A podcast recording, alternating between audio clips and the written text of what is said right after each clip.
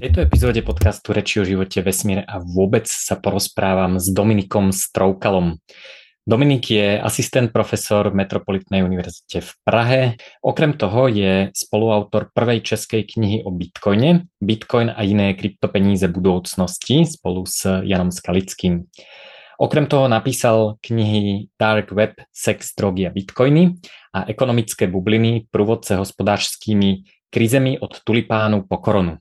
Okrem toho je spoluautor mnohých e, článkov a napísal aj kapitolu v knihe Dedictvo koronakrízy, kde sme sa teda stretli ako spoluautori na rovnakej knihe. Je to kniha, ktorú vydal Inštitút Ines a z tejto knihy by som vám prečítal, konkrétne teda z jeho kapitoly, e, taký krátky výsek a to celkom dobre naštartuje našu debatu. Ešte predtým vám však chcem povedať, že ako ma vôbec napadlo zavolať Dominika Stroukala do tohto podcastu. Inšpiráciou bola teda spomínaná kapitola, ale v súvislosti s trošku širším kontextom. Posledné mesiace som pracoval totiž na kurze kryptomeny pre podnikateľov, ktorý sa mi podarilo práve dokončiť a tá jeho kapitola, ktorú, z ktorej si ten, tú časť o chvíľu vypočujete, tak e, dobre hrala s tými témami, o ktorých som hovoril, že každý, e, každý špekuluje,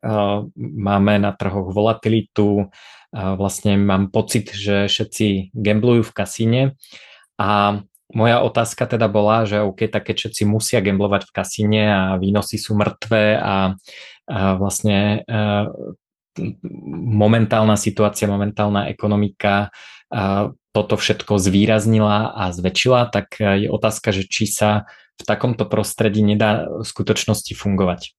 Väčšina podnikateľov, keď sa ich opýtate, že či používajú kryptomeny v podnikaní, alebo teda Bitcoin v podnikaní, tak uh, buď si myslia, že sa ich pýtate, že či sa u nich dá platiť bitcoinom, čo je teda super, ak sa dá, ale to nie je uh, pre mňa to najzaujímavejšie uh, použitie bitcoinu v podnikaní. Sú oveľa zaujímavejšie použitia. A, ale ak teda myslia, ak teda pochopili, že myslím niečo iné, že, že máte vo firme bitcoiny a nejakým spôsobom s nimi pracovať, či už na, na platby alebo dokonca v nich mať nejaké kapitálové fondy, rezervy, používať ich ako zábezpeku a všetky tieto veci, o ktorých hovorím, tak vlastne väčšina ľudí povie, že som sa úplne zbláznil, že proste s takým niečím volatilným sa fungovať nedá. No a tu je zaujímavé, že ja toto nemožné, čo sa nedá, robím každý deň, už skoro 10 rokov, aj keď teda ten nástup bol pomalší. A zistil som, že vlastne to funguje, že som prežil aj celkom slušný medvedí trh, bear market, kedy kryptomeny dosť výrazne spadli. Asi najdrsnejší bol na začiatku roku 2018, kedy sa Bitcoin zosypal z 20 tisíc eur na 3 tisíc eur. A aj napriek tomu som vedel v takomto prostredí dokonca so začínajúcim projektom veľmi dobre pracovať a fungovať. Takže som sa rozhodol, že by bolo možné, možno dobré sa o tieto skúsenosti podeliť v tomto kurze a ten nájdete u mňa na webe. A to, že e, prečo e, som sa, som sa rozhodol e, o týchto témach sa pobaviť aj s Dominikom Stroukalom, je, že vníma to, to šialenstvo a vníma to, aké máme s Bitcoinom a s kryptomenami možnosti. Napísal teda knihu a je ekonom, je dokonca asistent profesor ktorý, ktorý ekonómiu vyučuje a vlastne všetky tieto princípy chápe. Takže mi to prišlo ako také vhodné doplnenie tém, o ktorých hovorím v kurze kryptomeny pre podnikateľov. Takže nasleduje pár úrivkov, a nie je to celá kapitola, je, to, je tam viacero častí, kde sú tri bodky, ale je, je tam, je tu teda pár úrivkov z tejto kapitoly preložené do slovenčiny, aby som sa nestrapňoval mojou zlou češtinou. Takže um, poďme na to.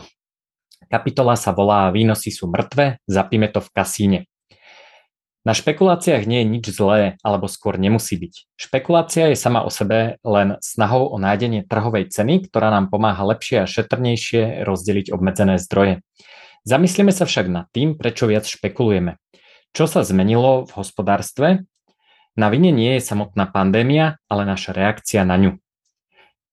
Teraz prečítam ďalšiu časť, nejdem eh, čítať celú kapitolu. Zdá sa vám, že sa všetci okolo vás na finančných trhoch správajú ako blázni? Všetky ukazovatele, ktoré ste predtým sledovali, už nič neznamenajú. Žiadne čakanie na dividendy, ale čisté špekulácie. Záporné úrokové sadzby a ľudia stále kupujú dlhopisy so zápornými výnosmi. A za tých pár kladných výnosov kupujú dlhopisy spoločnosti, ktoré nevytvárajú žiadny zisk. Kryptomeny s obsom v logu zarábajú tisíce percent, zatiaľ čo vám znižujú úroky na sporiacom účte. Snažíte sa nájsť skromný výnos, nechcete ani príliš veľa, len si sporiť na dôchodok, ale nedarí sa vám prekonať infláciu, zatiaľ čo deti na domácom vzdelávaní zarobia za pár kliknutí to, čo vy za rok. Zdá sa vám, že sa celý svet zbláznil. Nie je to bug, ale feature, ako hovoria informatici. Nie je to chyba systému, je to jeho vlastnosť, ktorú vždy mal. Teraz sme však v situácii, ktorú by väčšina z nás nechcela, ale sme do nej nútení. Niektorí ľudia radi špekulujú, iní majú radi výnosy. Ale tí, ktorí majú radi výnosy, majú teraz smolu. Musia špekulovať. Kapitola ďalej pokračuje. Reakcia menovej politiky na pandémiu nás nutí špekulovať, hoci za iných okolností by sme chceli byť konzervatívnejší a investovať pre výnos. Nie je to len preto, že investovanie do výnosov prináša málo ovocia, ak vôbec nejaké. Súčasťou problému sú náklady, ktoré musí znášať investor, ktorý sa nebojí riskovať a chce len ochrániť svoje príjmy pred infláciou. Je to náklad pre celú spoločnosť, ktorá stráca tú časť finančných trhov, ktorá jej umožňuje rozumne diverzifikovať úspory. Obrovskými, hoci ťažko merateľnými nákladmi je zombifikácia ekonomík, ktorá v prostredí nulových výnosov a zaručených pandemických pôžičiek zvádza začínajúce podniky k tomu, aby spalovali hotovosť a rástli bez jedinej myšlienky na budúce speňaženie, len pre vyhliadku, že ich kúpi väčší hráč, pre ktorého to bude strategická akvizícia. Veľký hráč, ktorý si to bude môcť dovoliť z vonkajších zdrojov, pretože sú mimoriadne lacné alebo z vlastných, pretože je to stále lepšia alternatíva, ako nechať vlastné zdroje ležať s nulovým výnosom alebo ich riskovať v špekuláciách. Obrovská vlna strategických nákupov raketovo rastúcich startupov nie je len výsledkom technologického pokroku a nových nápadov. Je to priamy dôsledok obdobia mimoriadne nízkych výnosov. Ak by boli vyššie, zombie spoločnosti by neprežili. Takže to je celkom dobré intro a poďme sa teda porozprávať s Dominikom o tom, že či sa všetci zbláznili, čo je zombifikácia ekonomík, prečo všetci špekulujeme, či sú trhy manipulované a, a ako si sporiť na dôchodok a ako s tým súvisí sex, drogy a bitcoin. Rovno ťa vítam, ahoj. A poďme sa rovno porozprávať o tom, že prečo sa všetci zbláznili a všetci, všetci gamblujú s nejakými eh, či už coinami alebo akciami a so všetkým. Čo, čo sa stalo so svetom? A teď, teď zase tolik úplně nutně ne, že jo. A to, co se stalo teď a s inflací a s vysokými úrokama, to tu situaci relativně normalizovalo. Jako ta doba byla horší v době, kdy sazby byly na nule, a tobě nezbývalo, i když jsi byl ten nejvíc rizikoaverzní konzervativní člověk, tak ti nezbývalo nic jiného, než jít do toho kasína a někde gamblit, aby si neměl nulu. A takže nás to všechny nahánělo a samozřejmě ještě ten jako vztah mezi nízkými úrokama a růstem cen aktiv, prostě tam ty lidi přilákal. Někteří tam zůstali, ale někteří tam byli, ať se jim to líbí nebo ne, v podstatě donucený dojít Přestože já jsem jako v podstatě takový člověk taky, přestože by možná měli radši jako někde svých 5, 6, 7% někde na spořícím účtě a byli bez problémů v nějakých jako ideálním stavu, ale prostě s nulou musíš investovat. Musíš, ak nechceš eh, minimálne, aby ti inflácia zožrala eh, tvoj majetok, ale eh, momentálne tie sadzby sú stále nižšie ako inflácia, čiže stále sme na reálnych úrokoch niekde Um, myslím, se, cenová inflace. To, to nikdo neví, že jo? protože ty nemůžeš počítat mm-hmm. reálnou úrokovou sazbu jako současnou inflaci a současné sazby. Ty se musíš podívat na očekávanou inflaci, protože jinak by ti to nedávalo moc smysl. Takže když se podíváš na nějakou očekávanou inflaci a na jako nějaký jako, střednědobý, dlouhodobý sazby, těch způsobů, jak počítat tu reálnou, je, je víc, ale musíš pracovat s tou a tam, tam je to otazník, protože tam podle některých ty sazby dneska jsou reálně kladný, to znamená, že když se fakt jako odečteš očekávanou inflaci za rok a podíváš se na sazby, které tam dneska jsou, tak dost možná tu ekonomiku fakt brzdíme, což děláme dobře, aspoň učebnicové, hmm. a nebo ne, jo, ale jako nikdo nedokáže dost dobře změřit inflační očekávání, takže si tam každý do těch vzorečků dosazujeme, co chcem. A my to vidíme v České národní bance, kde jsou jako na jedné straně ekonomové, kteří říkají, ne, sazby musí jít ještě nahoru, protože tam ještě nejsme. A druhý říkají, ne, ne, ne, když se podíváš na inflační očekávání, tak ty sazby už tu ekonomiku brzdí relativně dost, takže nechme tam, kde jsou. A můžu se hádat do nekonečna, protože ty inflační očekávání dobře nezměříš. A ešte máš vlastne problém v tom, že mm, je asi dosť ťažké vedieť e, to tvoje číselko inflácie na základe toho, čo si kupuješ. Že to, že štatistický úrad alebo nejaká centrálna banka vypočíta nejaký priemerný rast, tak e, to nezohľadňuje, že či si chceš ty kúpiť auto alebo dom alebo niečo iné.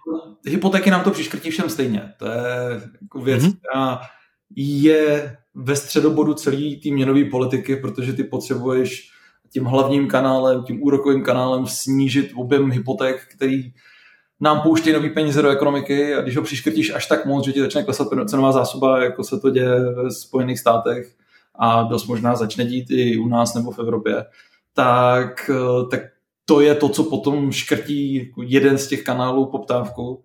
Takže to, to je mhm. důležitý, že dost dobře jsou tady skupiny lidí, kteří mají tu inflaci ještě vyšší, to znamená, že pro ně v té společnosti by bylo ideální, kdyby jsme tu měli pět různých měnových politik a jedno by měli důchodci a jedno by měli mladí lidi.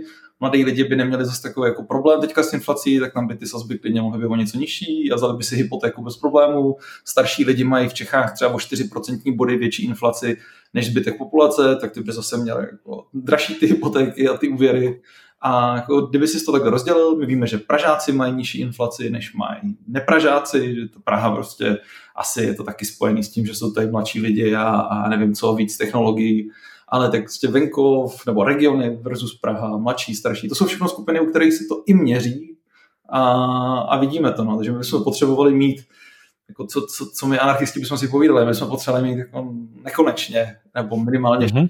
v jako 11 milionů, nebo kolik nás dneska je, 10,5 milionů měnových politik a ne jednu, mm-hmm. která se to snaží naroubovat na nás. A teď ještě vy v eurozóně to máte ještě jako mnohem horší, že jo? Tam máte stejnou měnovou politiku nejenom pro důchodce a nedůchodce v Čechách, ale máte to pro Estonsko a Francii, což prostě mm-hmm. dává v této situaci tuplem a malý smysl.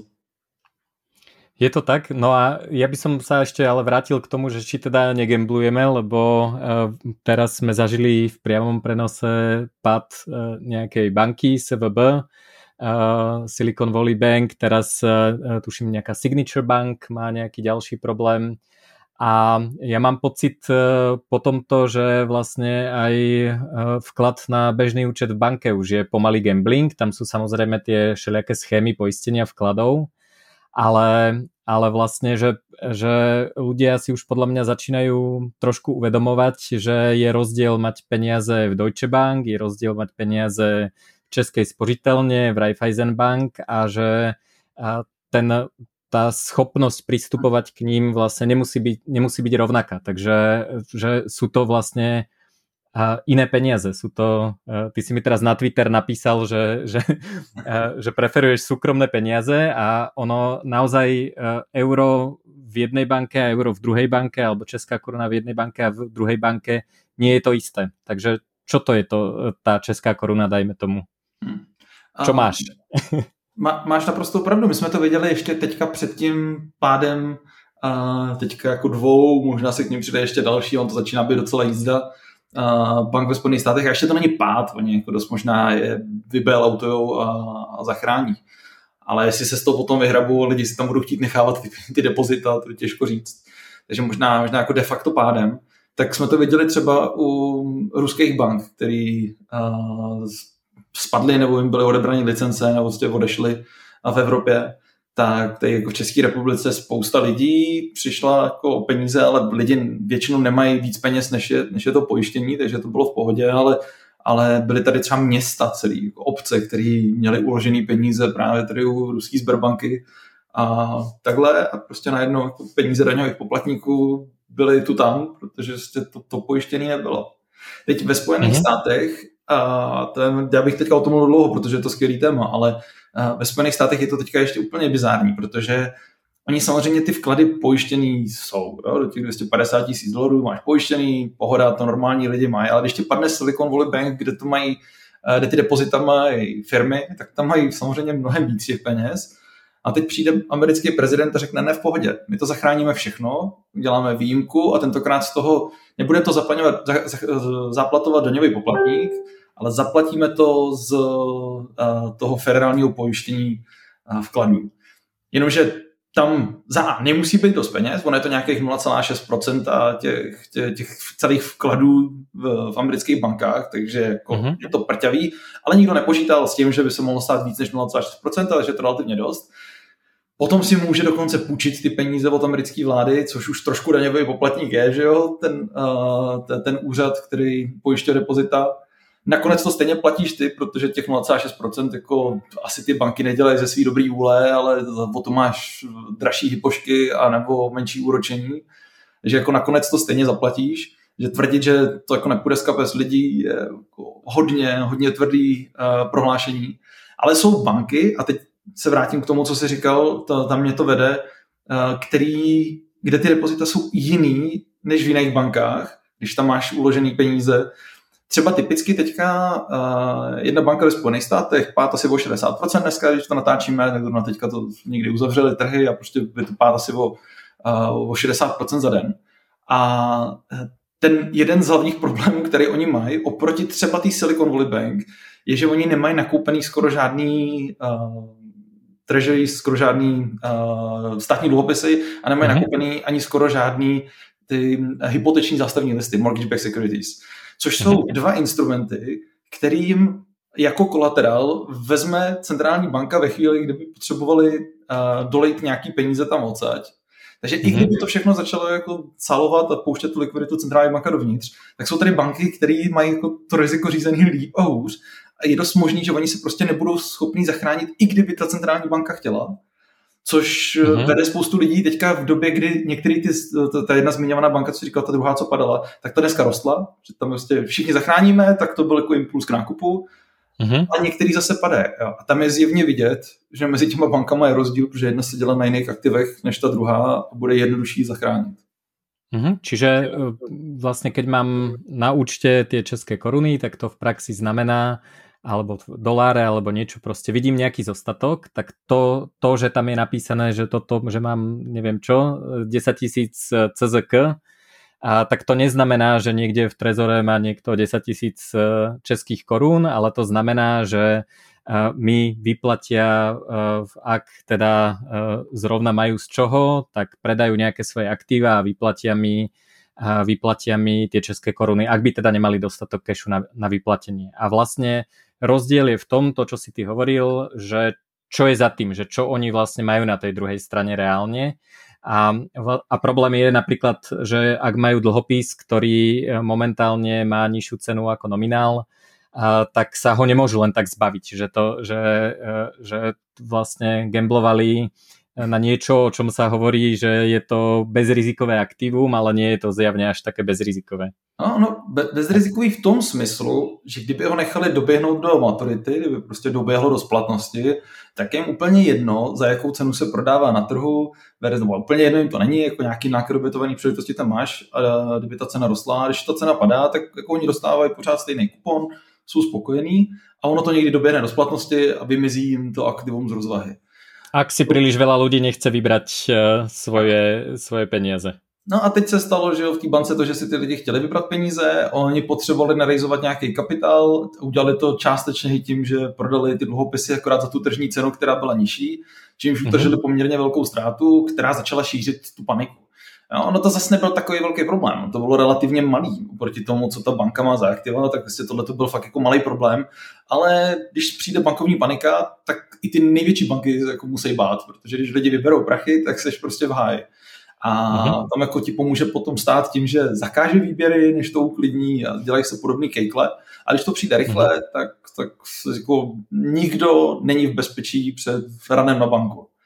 A tady v tom případě ještě jako, co je zajímavé, je, eh, že to stát chce řešit nebo řeší tím, že centrální banka prostě říká OK, ale v pohodě my zapomeneme na to, že těm dluhopisům klesaly ceny, že při rostoucích výnosech klesají ceny, tak my na to zapomeneme a my to od vás budeme nakupovat za tu face value. To budeme od vás nakupovat za to, co, za, za co jsme to vydali. A tím vám vlastně pomůžeme. Nebo to budeme brát jako kolaterál za tu face value, aby, aby takhle se na dluhopisu se na vás negativně ne, uh, nepodepsala. Což je úplně bizar, protože ty tím zabíjíš uh, cenu něčeho tak strašně důležitého, jednoho z největších trhů na světě a, a úplně irrelevantní, jaká je cena. No, prostě ten, ten papír vydaný prostě je, má, tu, má tu face value, ne, ne tu tržní. Což uh-huh. někde probublá v nějaký problém. Já jsem asi jako analyticky slabý na to, aby jsem domyslel, co, co to může způsobit za problém, ale, ale to jako nemůže být, to nemůže být ponechaný bez nákladů, to prostě mi nedává smysl. A uh-huh. centrální banky to jako dělají, dělali rádi. My jsme to zažili během roku 2008, že jo, když se vykupovali a ty, ty toxické aktiva taky za tu jako včerejší cenu předtím, než spadly, Mm-hmm. to chápu, protože se jako doplňovala, jako ten, ten mechanismus do, doplňoval do těch bank likviditu výměnu za nějaký ty špatné aktiva, no tak se to prostě jako vyměnilo. Ale, ale tady zabíš úplně, úplně cenu něčeho tak důležitého, jako je americký státní dluhopis, což, což je zajímavé. To je veľmi zaujímavé. Ono e, aj vlastne už aj teraz tie problémy by nejakým spôsobom prebublali. E, cez víkend e, som si všimol, že, že niektoré stablecoiny stratili, stratili PEC, USDC a DAI, čo som teda sa ja osobne potešil, lebo v USDC mám dlh, takže som bol na, na správnej strane, ja teda som DG na shortujem fiat. Um, a, ale uh, nie je to jediná vec. Vlastne ďalší, ďalšia vec, ktorú som videl, mám pomerne dosť kamarátov, väčšinou teda spolužiakov z Real World Risk Institute a oni majú uh, reálne firmy v Amerike a niektorí boli klientami tej banky a oni hovorili, že, že OK, že ja ako nemám ako zaplatiť výplatu, ja proste neviem spraviť prevodný príkaz a to znamená, že moji zamestnanci asi nezaplatia hypotéku a to znamená, a, a už, už sa to vlastne nabaluje, hej, že moja služba beží na Amazon Cloude a ja keď neviem zaplatiť faktúru Amazonu, tak mi proste servery prestanú fungovať, hej. A mm. oni nezoberú cash, ja tam nemôžem doviezť ani keby som mal, tak proste firma nemôže doviesť cash, takže dokonca si založili takú nejakú e, emočnú support group a všetci skúmali teda, že aký bude ten bailout a tak ďalej. A a to sú práve často, často práve účty, ktoré, ktoré tam majú viac ako tých 250 tisíc, ktoré sú, sú poistené. No a bavili sme sa celkom dosť o tom, že, že či teda e, zase neprichádza ten morálny hazard a v zásade všetci sme sa zhodli na tom, že, že e, majiteľia tej banky a pravdepodobne aj management by mal asi cítiť nejaké konsekvencie. Ale ja som sa pýtal presne to, čo som sa pýtal pred chvíľou teba, že či uh, napríklad ja ako podnikateľ by som mal reálne riešiť, že do akej banky si, uh, v akej banke si otváram účet. Hej? Lebo teraz, keď to robím, tak sa pozriem, OK, tak ako chcú ma, lebo uh, firmy, ktoré sú blízko kryptu, často banky nechcú, takže chcú ma, majú dobrý poplatok za vedenie účtu, možno mi dajú nejaký kontokorentný úver a proste ja sa pozerám na základe nejakého marketingového datasheetu a v zásade ako, že robím rozhodnutie o tom, že či im budem platiť 10 alebo 100 eur mesačne, hej, že, že aj bez ohľadu na to, že aké tam mám peniaze. Ale moja otázka je, že či by vlastne ako podnikatelia, neviem, či priamo alebo, alebo nepriamo, tiež nemali vlastne byť e, e, zahrnutí do tohto, že nechceme morálny hazard a že či by sme my ako podnikatelia alebo aj ako, ako bežní ľudia vlastne nemali uh, sa tváriť, že a však regulátor tomu dal pečiatku, tak to bude asi v pohode, lebo to neskrachuje, lebo vidíme, že to nefunguje, prostě ty banky krachujú. Tak uh, čo si o to myslíš? Tak ty asi tušíš, co ti na to odpovím, ale já, já se z toho trošku vylžu, protože já bych jako nechal padat banky. To je jako velká debata Mariho Rothbarda a, a zbytku světa vždycky ohledně pádu bank během svobodného bankovnictví. On říká, podívejte se, svobodné bankovnictví fungovalo. Fungovalo krásně. A druhá strana odpovídá, no a teď tam prostě krachovalo strašně moc bank. A během svobodného bankovnictví lítalo furt, jako vznikaly, zanikaly banky pořád. A, a Rothbard říká, no to je dobře přece, ne? To je, jako, to je, to, to je symbol uh, toho zdravého trhu, že padají banky. Jenomže na to ten dnešní mainstream kouká a z docela hezkých důvodů na to kouká skrz prsty, že říká, hele, jestli padají pekárny, tak to je jako úplně něco jiného, když padají banky.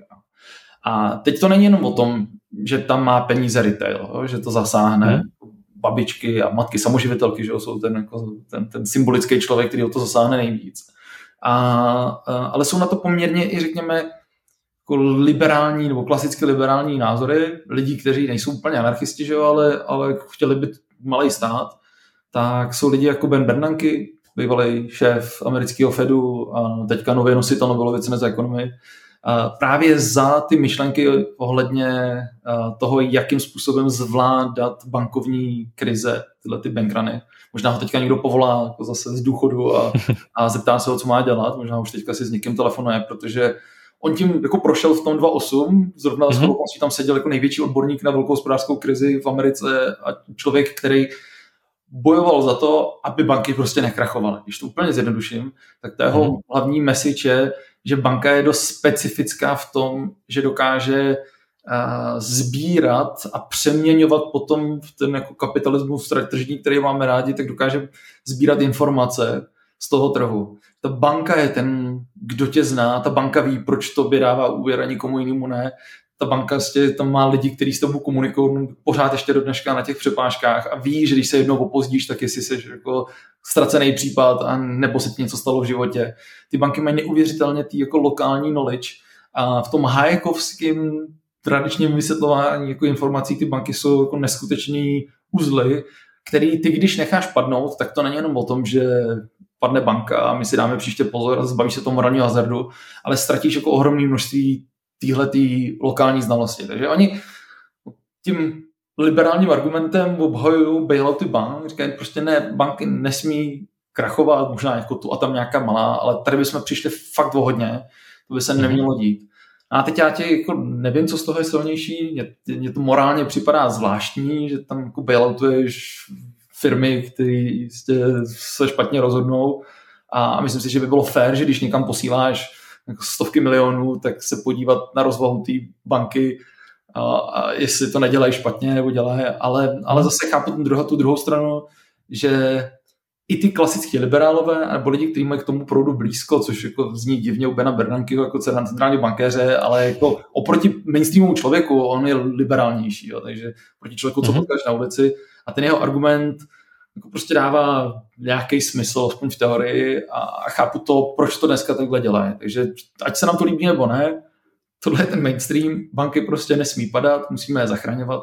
Kam to vede, si nejsem úplně jistý a možná bychom se k tomu tématu dostali odinut, ale, ale ten bankovní systém i s přihlednutím k té Nobelovce Bernankeho, i s přihlednutím k Kervausům a možná i tomu, co se děje teďka, tak si bude žádat nějakou reformu, kterou jsme dřív dělali tím, že jsme ty banky stahovali regulacema tak strašně moc, že vlastně nemohli dělat skoro nic. Takže mm-hmm. ty jsi si z nich udělal takový jenom jako pobočky té centrální banky, což trošku přeháním, pořád tam docházelo k nějakým inovacím a nějakému konkurenčnímu boji, ale přiblížíme se ještě víc tomu jako socialistickému modelu. Tady máme centrální banku a ty banky jsou fakt jenom jako její pobočky, který nemůžou dělat nic jiného, než jako vzít vklad a dát ti úvěr, který my budeme nějak centrálně řídit, bude to jim všichni stejný aktiva a dostaneme se do takového jako světa, který se hodně po velké hospodářské krizi maloval, jestli se prostě nezbavit těch komerčních bank, jestli ten kapitalismus zrovna na tomhle trhu bychom mít neměli a měli bychom se dostat k nějakému centrálně řízenému bankovnictví, kde tu lokální knowledge necháme, ale prostě strašlivě svážím ty banky až tak moc, že z nich budou vlastně, vlastně ty pobočky. A možná jako jednou z těch cest může být i tvorba nějakých těch digitálních peněz centrálních bank, kdy fakt jako tu tvorbu necháš na těch bankách a ty apky nám budou vydávat prostě jenom nějaký ITáci v těch pobožkách těch bank a ty si vybereš, která apka se ti líbí víc a mm-hmm. nic moc dalšího tam inovovat nebudou moc. Jasné. Ono uh, tam mne osobne teda pri, pri takejto vízii trošku, uh, trošku uh, narážam teda nielen na morálne, ale aj na praktické uh, problémy tohto. A taký základný praktický problém je, že toto funguje na uzavretej ekonomike, ale tie centrálne banky si konkurujú navzájom medzi sebou. Ja sa viem rozhodnúť, že či chcem dolár alebo euro.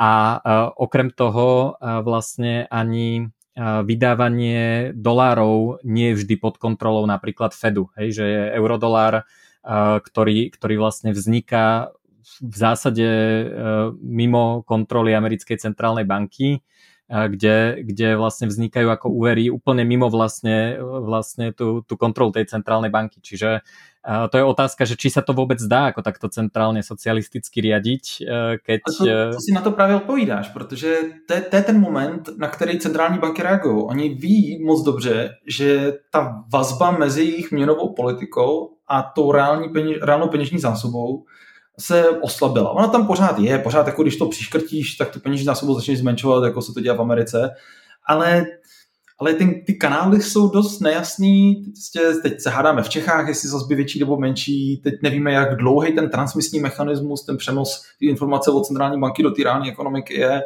A, a je, to, je, to, je to víc rozbitý, než to bylo dřív, kde to bylo jednoduché. Sazby nahoru, peněžní zásoba prostě jako roste pomalej, sazby dolů, roste rychleji, tak nějak si to jako řídíš tou pákou. A teď se dostali po 2.8 do světa, kde si jako stáhnul páky na nulu a úvěry skoro nic a všechny, co vznikly, tak stejně ani natekly do cen a my jsme prostě měli sazby na nule a byli jsme blízko deflace. Jo. V Evropě, v Čechách, v Americe prostě taky jsme to řešili. Takže najednou ten jako transmisní mechanismus byl v tomhle trošku rozbitý a ty, ty tím, že by si vrátil zpátky, což oni nad tím takhle teoreticky uvažují, část, anebo větší, menší, to je potom otázka jako teoretická, ty peněžní zásoby přímo do rukou centrální banky, tak oni dokážou ten transmisní mechanismus řídit mnohem jednodušeji, protože na rozdíl od obchodních bank jim je úplně jedno, jestli nastaví úrokový sazby na minus 5 anebo plus 50. Mm-hmm. Banky by to položilo, ty to dělat nemůžou, ale centrální banka nastaví úrokový sazby na plus 50, všichni si tam uložíme všechny peníze, které máme a nebudeme nic utrácet, ta inflace je zítra na nule. No, to, mm-hmm. je, to je jako ta základní jednoduchá, jednoduchá úvaha. Na druhou stranu mm-hmm. to vždycky těžší donutit lidi, aby utráceli. Když dáš sazby na minus 5, tak ty lidi stejně si můžou zašít do polštáře. No, mm-hmm. ale, ale skrotit inflaci by se dalo asi rychleji ve chvíli, kdyby centrální banky měly ty peníze u sebe. To je ta jejich hlavní úvaha. Já s tím mám taky velký morální problém a to se asi jako nebudeme divit, nicméně přesně naráží na to, co jsi zmínil ty, že dneska ten praktický problém mají a oni by si ho chtěli trošku zjednodušit. Jasné. Uh, s týmto súvisí, trošku nepriamo, ale súvisí e, tiež niečo, čo si spomínal ty v tej kapitole a to je tzv. zombifikácia ekonomík a zombie firmy. E, asi sme sa práve tým zvýšením úrokových sadzieb dostali do toho, kedy už e, zombíci aj naozaj začínajú umierať. Ale skús možno, možno vysvetliť, že, že čo je, čo je zombifikácia ekonomiky, čo je zombie firma. Ja sa teda musím priznať, že tiež som mal niekoľko zombie firiem, takže to nie je, že nejaký ako, ako no, skús možno, možno tvoj pohľad povedať a uvidíme, že čo sa s nimi stane. Ta, ta, ta hlavní logika té zombifikace, a to slovo zombie se mi ohromně líbí, protože to vystihuje hezky, je v tom, že to žije, ale vlastně je to mrtvý. Ono se to hejbe ale ne, že je to. Jo. A teď to, u těch zombíků to známe z těch zombie filmů.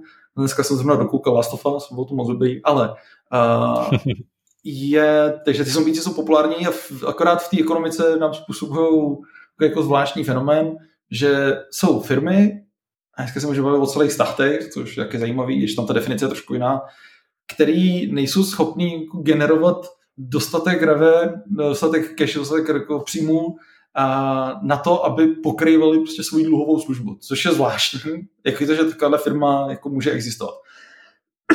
Pardon. Ale ona existuje, protože když jsou úroky na nule, nebo že v záporu, tak jsi schopný tohleto utáhnout jako prakticky do nekonečna. Akorát je to strašně citlivý potom na to, že když ty sazby zrostou nahoru, no, tak ti ty můžou ty zombie firmy popadat. A my jsme se dostali do toho stavu, který možná jako je bližší posluchačům, uh, veřejnosti uh, celých ekonomik, kdy máš tak strašně předlužený ekonomiky typu Japonsko, kdy si zombifikoval tu ekonomiku tak, že jako Nikkei byl ve 2020 na stejné úrovni jako 1991, bez dividend, ale to, tam by si získal nějakých 5 let minus, takže stejně jako je to jako 30 let nebo 25 let toho, kdy se ti jako nestalo nic na akciovém trhu, se to zhouplo. Mm-hmm. Uh, průměrná japonská mzda prostě se nezměnila v reálném vyjádření očištěný o inflaci se nezměnila prostě za posledních 30 let. V roce 2023 stejně jako v roce 93. Úplně mm-hmm. bizar.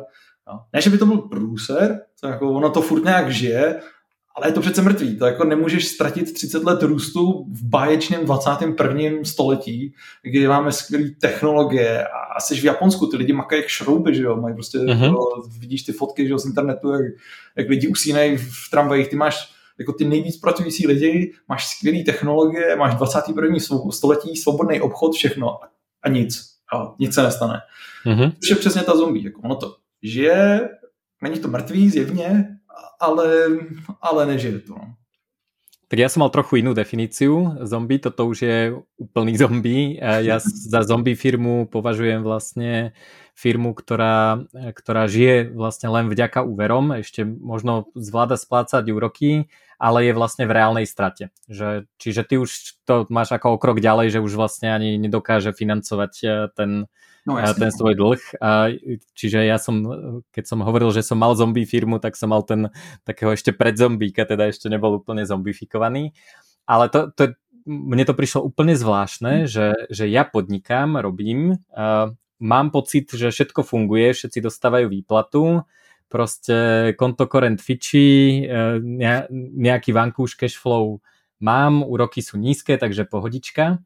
Ale mhm. vlastne, keď si to zrátam, tak ja vlastne nič nevytváram. Že, že e, ten, ten, ten ako reálny výsledok, aj napriek tomu, že platím dane zo zisku, tak som vlastne, e, tak tá inflácia mi ten, ten zisk celý zožrala a ja vlastne prerábam peniaze a ešte z toho platím dane a úroky. Hej, že to mi prišlo ako, ako uh, úpln, úplná, úplná halus. No a keď um, no a, a vlastne to som hovoril, uh, uh, som predpokladal, že teda máš túto definíciu, tak v takom prípade by vlastne to zdvihnutie úrokov takúto firmu dostalo do toho modu, uh, o ktorom si ty tvrdil, že je teda zombie ekonomika. Že to už, že vtedy už mám fakt problém.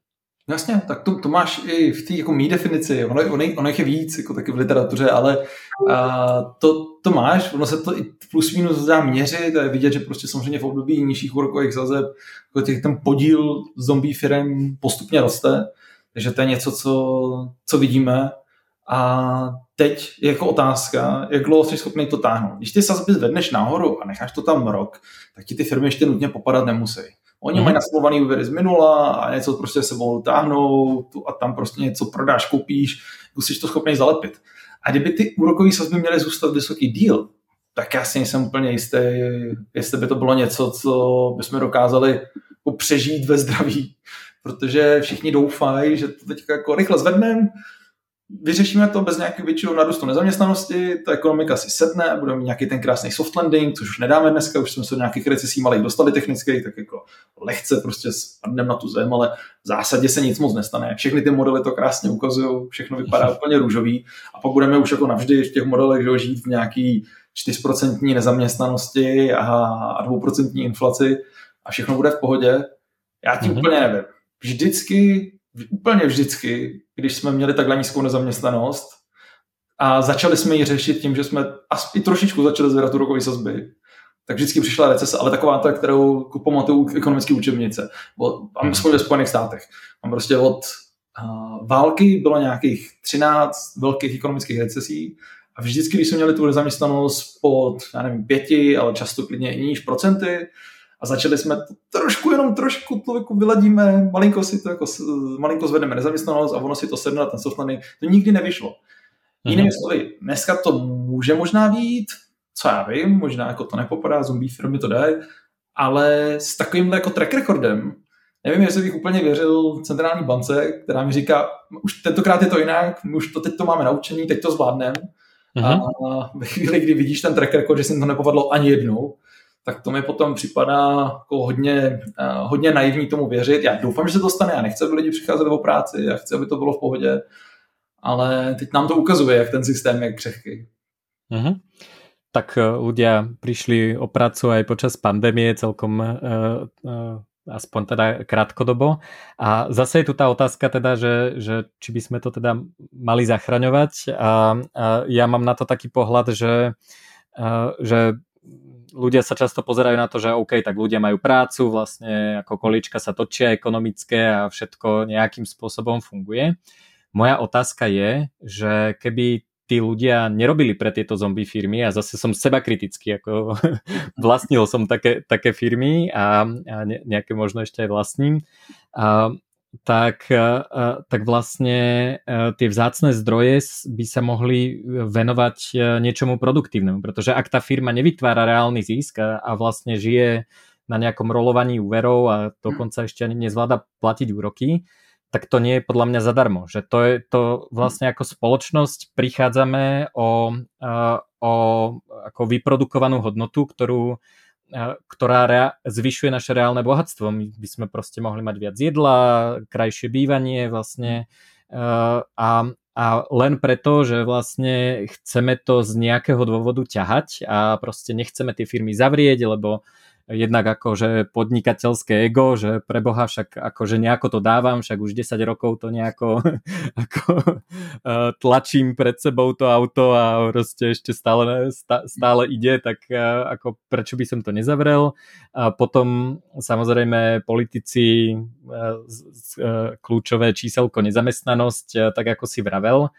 Ale moja otázka je, že, že dobre, e, dajme tomu, že počas pandémie OK, ako bola špeciálna situácia, možno bolo dobré ako uh, rovno neposlať všetkých aj na pracák a ešte ako OK, o, o tomto som, ale toto je proste nejaký dlhodobý problém a a vlastne nemám pocit, že by sa niekto bavil o, o, o tom, že poďme to vyčistiť, že proste nech tí ľudia preboha začnú robiť niečo, čo reálne vytvára nejakú hodnotu e, pre spoločnosť. Mm. Co myslíš? To, to je tragédie. Jako, když se podíváš na ty počty, tak jako v České republice něk, skoro nikdo nemaká. Jo. prostě tak hrozný. A mm-hmm. my žijeme v bublině, takže jako žijeme s lidmi, kteří jako něco dělají, jako pracuješ v soukromém sektoru a ty podnikáš, prostě děláš věci, které který, uh, který smysl dávají a obklopuješ se lidmi, který taky. Ale jako v České republice, myslím, že na Slovensku to bude podobný, je prostě víc lidí neplatí, než platí zdravotní pojištění. Mám jako víc těch státních pojištěnců, než těch lidí, kteří si jako vydělávají a, a platí to s tím, že něco dělají. A z těch mm-hmm. lidí ještě jako velká část jako dělá právě jako zombie věci, které moc nedávají žádný smysl. Mm-hmm. Takže re, reálně ta jako mašina, která šlape neuvěřitelným způsobem, což jako klobouk dolů, tak dokáže jako utáhnout i na ten celý náklad. Já jsem když byl na nějaké konferenci, kde byl náš bývalý prezident Václav Klaus, který tam prostě se na to ptali právě, jestli jako a jestli ten kapitalismus není už jako není už jako špatný, když se jako podíváte na to, že už mu to moc teda nešlape, moc to nejde, mm-hmm. to bývalo dřív. A on říká, jako, to je taková herka, že vy jste na ní naložili takový, prostě takový náklad, ale takový náklad, že úplně fascinující, že dokáže ještě takhle šlapat. Jo. Prostě všichni mm-hmm. jsme čekali, že už dávno zdechne pod tíhou toho nákladu a ona ještě dokáže jako dělat takovýhle zázrak. A vlastně to připodobnění mi připadá, to, která se mi vyrolo do hlavy, mi připadá dost, dost, dost správný, že to je prostě tak efektivní systém, že ten jako tržní kapitalismus, tak jako mám rád, je prostě tak efektivní, že i z, i z toho mála produktivních lidí jsi schopný jako uživit prostě tenhle ten náklad zombíků a lidí, kteří jako ne vlastní vinou, prostě třeba jenom tím, že jsou starý, tak jako ne, ne, nemůžou pracovat. A tak mm-hmm. prostě mraky, že máš dva půl milionu důchodců, děti, vězně, politiky, prostě jako to máš milion lidí, co jsou placení v eráru u nás. Mm-hmm. prostě strašně, strašně moc lidí. A já jsem ti neodpověděl na tu otázku, já jsem se teďka tady zasněl nad tím nad tou kárkou, ale ten náklad tam je, A ten náklad je právě v té zombifikaci, že ono to není viditelný náklad a to je strašně těžký potom jako vysvětlovat těm voličům a jako veřejnosti, a která by teoreticky s tím dokázala něco udělat, pokud by to chtěli měnit tohle cestou. Pak jsou lidi, kteří se vypnou mimo systém, to je jiná debata. Ale, hmm. ale těm, těm nevysvětlíš, tím vysvětlíš to, co je reálně vidět. Že? To znamená, že teď někdo přišel o práci, a nebo teď někdo práci má, to je prostě jasně viditelný. A když někomu hmm. řekneš, že kdybychom to bývali byli dělali lépe, tak by se bývalo bylo, mělo Japonsko lépe, tak to, jako co, okolik, proč, jak to víš. A mm-hmm. jako, ta, to hypotetický, co by kdyby, se prostě nedá ukázat. A ten náklad mm-hmm. je přitom obrovský. Ty když mm-hmm. letos nevyrosteš o 3 nebo 2%, ať se to jakkoliv měříte úplně jednou s nějakým takovým house numerem, tak tam ten rozdíl, ten rozdíl toho, vlastně, jestli tam přidáš jako 50% toho růstu navíc nebo ne, tak se ti propíše do celé budoucnosti planety Země až jako do konce. Mm-hmm. Takže prostě někde v minulosti někdo udělal nějaký jako malý krok. My už dneska ten compound, ten složený úrok děláme nad ním, že jo. Mm-hmm. Takže jakýkoliv tenhle ten náklad toho, že prostě 30 let si nerost, tak tím pochuzuješ jako své pra, pra, pra, pravnoučata někdy v budoucnosti jako o strašně moc. A my to známe mm-hmm. z investic, těma jsme začali, známe to prostě z úroků, že prostě, když jsi si na začátku tam někde na 50 korun, tak prostě za 50 let ti tam ta 50 korun dělá parádní peníze. Mm-hmm. Jestli tam byla nebo nebyla, ti tehdy připadalo malicherný, ale to je strašný. Ztratit v tomhle století 30 let jako obrovský náklad, ale je to náklad toho, co by bylo kdyby a to prostě hold. Podle mě jako se musíme smířit s tím, že to někomu moc nevysvětlíš. No jasné. Tak ono aj ten rast cien vlastne je daný uh, vlastne nevidíme pri ňom to, že, že vlastne nám zvyšujú e, technológie produktivitu. Hej, že, že ono to nie je len, že sa tlačia peniaze, že podľa mňa ceny by mali klesať, lebo máme stále nové technológie, proste vyrobiť dnes, vypestovať paradajku, rajčinu je, je výrazne jednoduchšie ako pred 100 rokmi, lebo máš proste všetko od e, hnojí, pesticídov, traktorov až po proste všetko, všetky technológie, pomaly drony. A, a to ti vlastne reálne má znižovať ceny, hej, že vlastne ako my by sme mali všetko mať podľa mňa lacnejšie. Máme viac ľudí, čiže ľudia nie sú až tak vzácné zdroje, samozrejme sú aj náklady, ale, ale tak e, sú, sú produktívni a toto, toto je tiež niečo také, čo, o čo môžeš rozprávať, ale vlastne nikto si to nevie predstaviť. Vrátane tých ľudí, čo to hovoria, vrátane mňa, ja neviem, ako by vyzeral svet, keby bol, e, keby nemal e, tieto, tieto efekty inflačné, ale ale vlastne myslím si, predpokladám, že vďaka tomu exponenciál, exponenciálnemu narastu produktivity by vlastne ceny mali klesať. Um, ešte by som sa ešte by som sa vrátil uh, k investíciám. Uh, uh, ja teda uh, sa neviem prečo proste so mnou uh, majú ľudia sa často potrebu rozprávať o investíciách a rozprávať mi, ako na niečom zarobili a ja si ich vždy vypočujem ako kývem, ale ja proste nie som, nie som investor, ale vlastne eh, skoro vždy, eh, keď mi ako povedia nejaký príbeh, či už teda investovali do bitcoinov, shitcoinov, akcií, čohokoľvek, to je v zásade jedno, a tak sa ich vždy opýtam, že OK, a čo keby nastala nejaká čierna labuť, hej, že, že, um, že čo, čo keby, ja neviem, akciový trh padol uh, o 50%, hej, a ty máš kúpený nejaký akciový index a tak ďalej. A mám taký pocit, uh, že a som teda dosť ovplyvnený v tomto uh, Talebom, že, že väčšina ľudí podľa mňa veľmi zásadne podceňuje to, to, to downside riziko. A, a to je, to je prvá vec. A druhá vec je, že samozrejme sa spoliehajú na, na nejaké bailouty, aj keď myslím si, že uh, nejaký uh, bežný investor nie je too big to fail. Takže uh, a moja otázka je, že e, na, na teba, že keď e, všetci gamblia ako v kasíne e, a nastane takáto udalosť, ktorá skôr či neskôr nastane, otázka je kedy, lebo sme v prostredí fedtailov a proste tie finančné trhy tak fungujú. A tak vlastne čo, čo sa, čo sa stane, hej, že či uh, tam, tam už uh, je znova tá otázka, že či je morálne ich bailoutovať a tak ďalej, ale že či uh, si podľa teba tí ľudia, že či vôbec rozmýšľajú nad tým, že, že tam je nejaký, nejaký ten tail a že to môže spadnúť, že, že, že tam môže byť taký ten, ten moriak, ktorého vykrmujeme, vykrmujeme a potom na dní vďaky zdania skončí, uh, skončí na stole ako večera. A, takže či my nie sme tie moriaky, neviem, či máš k tomuto niečo, eh, niečo zaujímavé, alebo ako to vnímáš?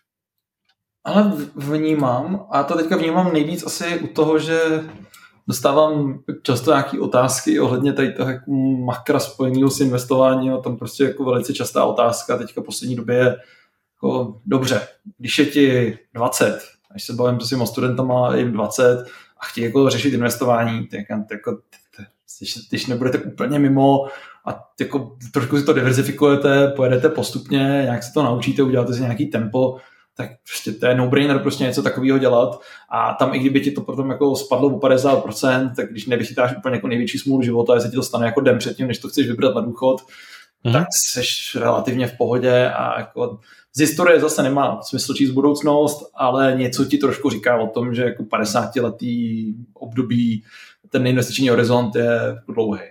Ale co, co máš dělat, když je ti jako 65, vidíš tu inflaci, která ti užere jako za dva roky čtvrtinu tvých příjmů, co jsi našetřil v minulých, který jsi našetřil nějaké úspory. A teď se tomu chceš bránit. A teď co, co se ti stane? Tak jako je ti 65 a, a jdi do nějakého rizika, že si to trošku můžeš ochránit, třeba jako něco udělá 2, 3, 4 mm-hmm. takže trošku si zmírníš tu bolest, a nebo taky ne, nebo ti taky spadne o 10, hmm. a nebo to, to, tam může přijít nějaké takhle průsrství, už se potom jako nevyhrabeš. To se ti úplně nechce. Navíc ti to přijde strašně málo, protože když je inflace 18%, tak si říkáš, no a tak dobrý, to mě nějaký 4% na akcích mě nevytrhnou, já potřebuji aspoň 18. Takže tě hmm. hned se beru do nějakého skemu, protože tam hmm. ti to nabídnou, že jo, nikdo soudný ti to moc nenabídne, ale jako skemy ti slíbí 20, pohodě, tady máte prostě náš korporátní dluhopis, který prostě, ale, ale takový ty, co vypadá jako dobře, jo, takový to jako, tady máte korporátní dluhopis, máme novou firmu, skvělý, tady jako budeme růst, všechno dobrý, máme tady mm-hmm. logo někde na stránkách a neslibujeme zázraky, my slibujeme 20%, a si říká 20% inflace, 20, tak aspoň jako tak. No, a, a těle těch jako věcí se vyrojilo strašně moc, takže to je jako další jako problém té inflace, nejenom, že ti přijde o ty peníze, ale jako spoustu lidí natáhla, uh, natáhlo do skemu jak mu přišel covid, ale teď přišlo prostě jako, přišla vysoký, vysoký ceny, tak hned prostě jako do toho a, do toho naběhlo strašně moc podvodníků. Se to aspoň nedá měřit, ale jako mám, mám, mám, takový pocit, je to téma, který se rád věnuju, ale prostě nejsou na to asi čísla, ale prostě se to znásobilo, že toho lidi využívají a mhm. zneužívají ty špatné situace a zneužívají toho, že lidi jsou k tomu prostě nucený a začínají prostě poslouchat investiční podcasty, jako toho je dneska mraky a je to populární, jo, mm-hmm. to dřív, píšou se o tom knížky a jsou konference a všechno o investování, že jako ty lidi k tomu byli donucený, částečně asi dobře, že nad tím vůbec začali přemýšlet, mm-hmm. ale, ale jenom to ukazuje prostě tu touhu potom překonat nebo zmírnit ty náklady inflace a k tomu se potom přidávají ty skemy. Takže jako speciálně u těch starších lidí, tam si myslím, že je to nevyřešitelná otázka. Já prostě nemám dobrou odpověď. Mm-hmm. Nemám žádnou dobrou odpověď a se můžeme bavit filozoficky o tom, že můžeme se bavit o tom, že celý systém by měl být jinak, ale jako teď už v něm žijeme, ten člověk v něm je, za pět let se těší na důchod a teď jako řeší, co tě s těma penězma dělat na pět let. A ty v podstatě nemáš asi lepší odpověď, než najděte si nějaký spořící účet v bance, která vám aspoň neskrachuje a mm-hmm. dneska začíná být taky jako sranda a mm-hmm. budete mít aspoň jako místo nuly 5% u nás nebo kolik a dejte si to třeba do více bank, jestli máte jako strach mm. a, a, a, a aspoň jako trošku máte níž. A jestli vám zbydou nějaký peníze, tak si kupte flašku vína a oplakejte to, že jste prostě přišli inflací o tolik peněz. A, protože to mm. není řešitelný. A pro mladého člověka, podle mě, i kdyby si měl jako během toho života pár těch černých labutí, tak to vysedíš. Prostě za 50 let musíš podle mě vysedit úplně všechno. Mm-hmm. Super, super. To je e, veľmi, veľmi zaujímavý pohľad. E, Vysedie to je, lebo ja, ako ja mám pocit, že, že tí ľudia proste gamblujú. Ja, fakt ako, že keď mi niekto vysvetľuje takéto niečo, že, že ty, že máš proste upside 5% a downside máš 80% a a navyše to ani nevieš, hej, navyše si myslíš, že to je ako v pohode, že, to, že sa ti ako nič nemôže stať, tak pre mňa je to, že, že ja, sa, ja sa cítim síce, že dobre, tak ako investujem uh, do Bitcoinu, hej, alebo teda kupujem si Bitcoin, tak uh, to zase som pre tú druhú stranu ako úplne šialený gambler, ale, ale mne vlastne to príde z, z tohto pohľadu ešte, ešte konzervatívnejšie ako mať upside 5% a downside 80%. Takže, a, ale chápem... Když si budeš kupovat S&P 500, tak prostě to jako nebudeš mít ten, ten upside, jako má Bitcoin, takže uh, tu, tvoji, tu tvoji logiku chápu.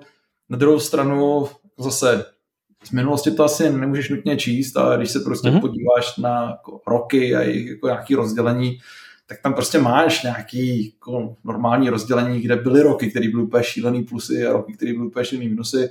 A ono to není úplně normální rozdělení, teď jsem byl poučený někým ve škole, jsem to ukazoval, říkal, že to není, že to je nějaký to jako študákovo rozdělení, ale, ale mm-hmm. vypadá to prostě jako má standardní normální rozdělení a jasně, že ten jako long tail budeš mít potom, jako můžeš mít v teorii jako lepší do plusu, ale v praxi se ti nestane, že by ti S&P 500 vyletělo o 90%, ale že by mohlo jako spadnout o hodně, to se asi jako může stát. No.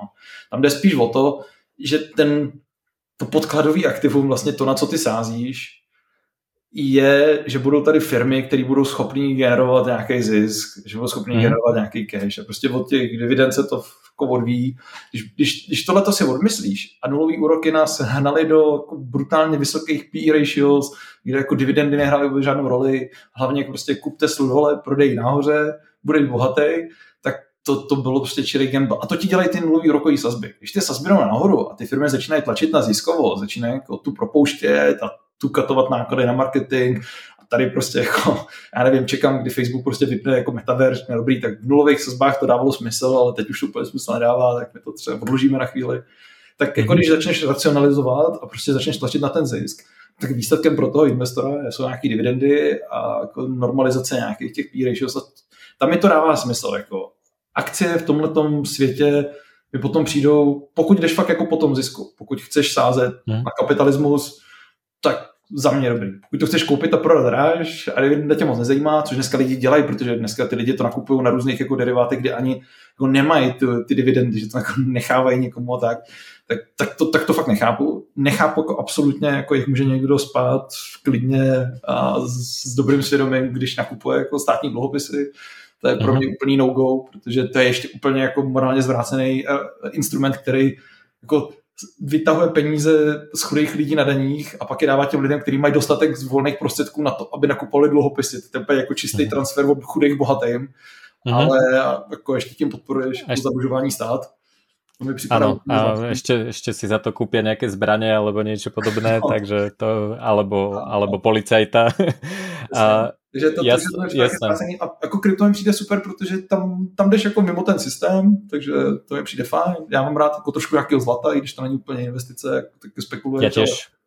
Přijde mi, to, přijde mi to jako pojistka proti zombie apokalypse, fajn. A, a tím to hasne, ale že jako toho gamblingu já osobně jako taky, taky moc nemám. No. Chtě nechtě se mm-hmm. budeš účastnit vždycky, když ty sazby budou na nule. Teď se to zaplať pámu trošku spravilo. Prostě si vybíráš ty firmy, které jsou ziskové, tak já nevím, jestli bych to tolik označoval za gambling. Ty, ty když to popsal, tak mm-hmm. to znamená, že koukáš fakt jako na cenu toho papíru, což je důležitý, ale ten příjem z toho kapitalismu, ta ziskovost, to mi, to mi přijde možná ještě zajímavější.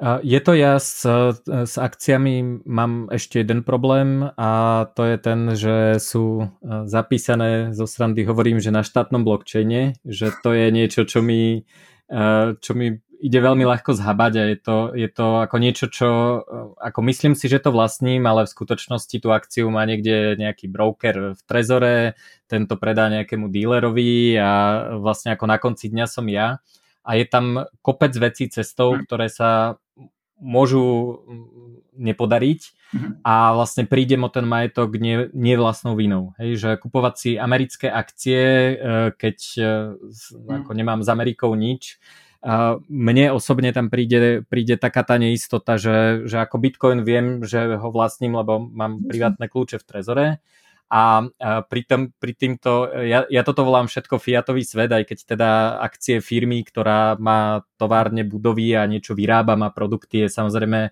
úplne niečo iné, ako keď si niekto vydá štátny dlhopis, hej, že to, hm. nedá, sa, nedá sa to porovnať ale vlastne s ohľadom na tú suverenitu, že či to je fakt moje, tak, tak pre mňa akože akcie sú dosť rizikové, aj keď chápem, že, uh, že, že produkujú a, a, a vyplácajú nejaké, nejaké výnosy. Dobre, ešte na záver v zásade mám už len dve témy, z toho jedna bude krátka, ale poďme sa pobaviť o Bitcoine. Ty si napísal prvú českú knihu o Bitcoine, som sa dočítal niekde. Druhou, první byl Karel Fellner, ale on to vydal jako e-book, takže... Aha, takže ako, ako vyrobenú z celulózy, z atomov, takú akože naozaj snu si, si vydal ty.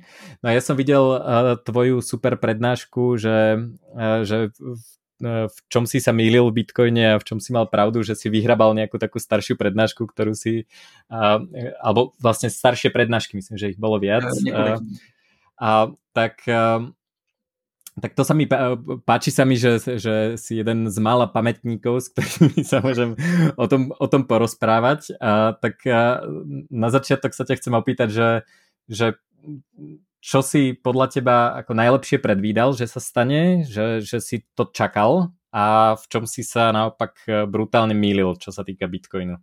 Hm. Uh. No, eh, ono se tam přidávaly nějaké věci, jo, protože ta debata se vyvíjela, takže to bylo hmm. relativně zajímavé sledovat, proto jsem tam přidal i nějaké další přednášky, já jsem to opřel o přednášku ze 2.13 a potom jsem tam přidal ještě jednu ze 2.14 a 2.15, myslím, že jsem se koukal na to, co, co tam v těch přednáškách přibylo, co byly ty nové témata a to jako to úplně nej, nej, nejbrutálnější, co na začátku člověk jako si říkal, wow, to je skvělý, je to super levný a super rychlý. A pak jsme dostali jako facku ve chvíli, kdy se začaly plnit bloky a říkali si, ježiš, tak to jako není úplně levný a rychlý. A mm-hmm. jako na podzim 2017 jsme jako všichni krváceli, říkali si, co to kurně je. A hledali jsme nějaké řešení. A, takže to, to, to byla věc, o které jsme byli jako přesvědčení, že podívejte se, na druhou stranu planety a zadarmo prakticky. Jo. Zadarmo. Mhm. A nebo i zadarmo, že jo, že tehdy to poslal no. a fakt to někdo vytěžil i zadarmo, protože to byla nadšenců, co to za, z, uh, dala do bloku klidně i zadarmo. A, takže v, v tom jako jsem se nepochybně mýlil hodně. Uh, mýlil jsem se i v tom, jak rychle přijde nějaká revoluce, protože znáš to dobře, známe to my všichni, kteří to pohltilo, že jak si to prostě vyzkoušíš, tak ta rabbit hole je jako obrovská, že to do toho spadne, říkáš si, wow, to prostě není možné. Takhle si to vyzkouší každý, tak jako za dva roky tady máme tu hyperbitcoinizaci. To jsem se zmílil hodně, protože to prostě takhle jednoduchý není a zjistil jsem, že se to dotklo jako nějaký části ajťáků a nějaký části jako ekonomů, ještě těch alternativních, zaměřených ale většinová populace s, s tím nechtěla mít nic jiného společného, než se svejst na nějaký vlně, když to šlo nahoru. Mm-hmm. Takže to, to, to, byla, to byla taky velká mílka, dneska už si to nemyslím. Ale potom to, to, to co třeba jako jsme od začátku v té bublině lidí, kolem kterých jsem se točil, jsme ty první přednášky měli s Markem Palatinem, se Slashem a prostě když máš vedle sebe takového člověka, tak je těžký se v některých věcech mílit protože mm-hmm. hned opraví, nebo to jako nasáváš vodně a my jsme jezdili autem prostě po republice a celý, celý to prokecali vždycky samozřejmě o Bitcoinu. Takže že v té jeho škole mě třeba jako nikdy nenapadlo jako sázet na nějaký shitcoiny. A mm-hmm. vůbec. Já jsem historicky měl prostě kousek Monera a jako obhajitelně, když byly vysoké poplatky v tom 2017, tak jsme všichni chodili do polis a platili Litecoinama, mm-hmm. nějaké Litecoiny a úplně hloupě jsem si vsadil na Zcash kdysi, protože jsem si říkal, že to je jako fajn a jsem se splet. Ale, ale tím to haslo, jako, nepotřebuješ mm-hmm. nic jiného nikdy. Já jsem nikdy neměl jako vůbec nic, jako, jako stablecoin, jako kousek Ethera, vlastně nic. Mm-hmm. A vlastně mi to přijde zvláštní, že se mi to takhle vyhlo, ale jak jsem říkal, když vyrůstáš vedle takových lidí, tak prostě v té komunitě tady u nás k tomu jako shitcoinerství nikdy moc nedošlo. No. Mm-hmm. No to je, to je veľmi zaujímavé a uvidíme, ako sa to bude vyvíjať. Ja, ja som teda tiež, ja pamätám si zrovna to, to, čo si hovoril, že sa v poli začalo platiť Litecoinami a ja som ste prevracal očami, že aký Litecoin pre Boha, že to je ako, že proste oni hovorili, že to je neviem čo, a keď je Bitcoin zlato, tak toto je striebro a takéto. No, ja, na to mi ale hovorili, že dobre, ale ako tu e, potrebujeme prijať platbu za kávu a nemôžu za ňu zaplatiť 40 eur, hej. Čiže potom samozrejme Um, a, a ja som napríklad prekvapený, že sa ten Litecoin uh, tak udržal, že, že sa vlastne v, aj v Polis, aj, aj vlastne Coinfirmo uh, to, kon, Confirmo uh, to, to používalo na platby, čiže Valze sa tým dá platiť a tak tak, tak ja príjmam, príjmam aj v, u mňa v e-shope Litecoiny a normálne tým stále ľudia platia. Ešte teraz, keď mm. máme Lightning, dá sa platiť aj Monerom a neviem čím a stále tým ľudia platia, ja to samozrejme všetko dampujem, teda dúfam, že teraz nenasadím nejakého fanúšika Litecoinu, ale mne v momente, ako príde da Litecoin, tak ho okamžite swapujem. Lebo to, ako... A to, to, to by jim asi nevadilo, ne? Tak to je přesně jako, to jsou ty lidi, kteří ti tvrdí, že máme mít víc peněz, protože některý se hodí víc na spoření a některý prostě dampuješ a točíš. A si to úplně nemyslím, ale jako jsou lidi jako Kuba Jedlinský, který zatím má jako velkou teorii a profesoři anglický, kteří o tom vypráví, že by to tak mohlo být. A pokud tomu věříš, tak mm-hmm. to neděláš špatně, no. Jasné, jasné. Ja, uh, hej, ja teda dodám, že nie som nejaký super hardcore Bitcoin maximalista, mám rád Monero, lebo má, má nejaké hodnoty, ktoré mám. Vravel som, že shortujem fiat eh, cez stablecoinové požičky, ktoré ale hneď predám, takže nemám vlastne žiadne stablecoiny, mám v nich len dlh, takže, a, takže uh, robím takéto veci, ale vlastne keď sa ma niekto opýta, že aké krypto si má kúpiť, tak mu poviem, že Bitcoin, že ani, ani nerozmýšľa, že proste v top 57 uh, bude nový Bitcoin, hej, že to je proste úplne mm. nonsens, lebo áno, môže byť, ale je 99% pravdepodobnosť, že to pôjde na nulu, takže a, No a vlastne ty si o tom prednášal, napísal si o tom knihu, alebo teda knihy už dnes a mňa by zaujímalo, že, že či vnímaš to, že bitcoiny začínajú používať aj podnikatelia, alebo uh, ako určite vnímame to, že si to dal, ja neviem, MicroStrategy, Tesla a takéto mm. ako korporácie uh, do majetku ako nejaký asset práve, práve teda v rámci toho gamblingu. Máme dokonca nejaké štáty, ktoré, ktoré to používajú, ale mám pocit, že v našom priestore sa viac hovorí o tom, že príjmam Bitcoin, hej, spomínaná Alza, hej, e, tá hmm. brána im to pravdepodobne rovno dampne za fiat, ale nie je to, že, že by ako firmy nejako interne používali Bitcoin, napríklad tak ako Polis. Hej, Polis, e, všetky, s ktorými som prišiel do styku v Prahe, v Bratislave, aj v Košiciach momentálne, a, tak oni ako používali normálne ako vnútri v rámci svojej ekonomiky ten, ten Bitcoin. A ja sa rozprávam s nejakými podnikateľmi, ktorí, ktorí to robia. Teraz som napríklad mal stretnutie s chlapíkom, ktorý, ktorý podniká so saunami a vlastne celé jeho podnikanie je možné vďaka tomu, že, že investoval do Bitcoinu a má ten kapitál. Hej. Čiže takéto použitie, takéto príbehy sú, ale že, že hm. také nejaké, že na čo by si napríklad ty použil Bitcoin v podnikaní, okrem uh, sexu, uh, drog a to je teda uh, názov tvojej knižky, nie že by som ťa obviňoval. Sex a drogy a Bitcoin nejsou špatné věci, ne? Jasné, jasné. Uh, máš, máš pravdu a uh, uh, já s tím trošku boju, protože já bych měl rád nějakou pozitivní odpověď, ale ona prostě ta odpověď je taková, že to jako není všeobecně užívaný prostředek směny, tak jak si to definuje ekonomické učebnice. Mm-hmm. Akorát já si myslím, že se jedna věc změní oproti těm učebnicím napsaných v 50. letech a to je to, že dneska území nemusí být jenom to fyzický na zemi namalovaný nějakýma čárama, ale může být klidně jako globální komunita podivných lidí, který co můžou, tak setlují v Bitcoinu. A ty v té komunitě seš, já v té komunitě jsem a jako funguje to bez problému. Jako já jako ve své bublině eh, je Bitcoin všeobecně používaný prostředek směny. A potom, když z ní vypadneš z té bubliny, no, tak prostě není jako na nějakém území. Prostě tak si tady mm. nedojdeš do kramu, protože to tady prostě firmy nepoužívají. Ale to, že se tady vytvořila už tato jako podivná komunita, mi připadá sympatický a hold to dneska budeme muset hledat jinde. No? Že to, co, jako já, já nejsem úplně tak jako vizionář, jako seš ty a nehledím moc do budoucnosti, protože uh, to jako neumím, ale jedna z věcí, která je pro mě jako neoddiskutovatelná, je, že díky internetu ty vidíš ten vznik skupin, který jsou různě po planetě a mají nejenom, že mají uh, jiný peníze třeba, tak si prostě settlují mm-hmm. Bitcoin, což je poměrně výjimečný, jinak ty skupiny jako všechny ostatní si settlují prostě ve svých lokálních měnách a to převádějí na dolary, ale pak máš prostě komunity, který mají svůj vlastní jazyk. Jako dneska, když, když budeš gamer, a, tak tvůj jazyk, který mu nebude rozumět nikdo jiný, nebo že budeš nějaká jako memečková komunita, který si dělají nějaký podivné věci, tak ty lidi jsou po celé planetě a mají svůj jazyk, který mu prostě outsider nerozumí vůbec. Jo. Uh-huh mají mhm. vlastní pravidla. Když jsi dneska uživatelem Facebooku, tak ty plníš jako pravidla, které jsou často přísnější než nějaký pravidla, který má ten daný stát, v kterém působíš, ohledně nahoty, ohledně jako mm-hmm. používání z prostých slov, ohledně toho, jestli jako v této zemi je legální říkat něco jako o komunismu, nacismu, v této není.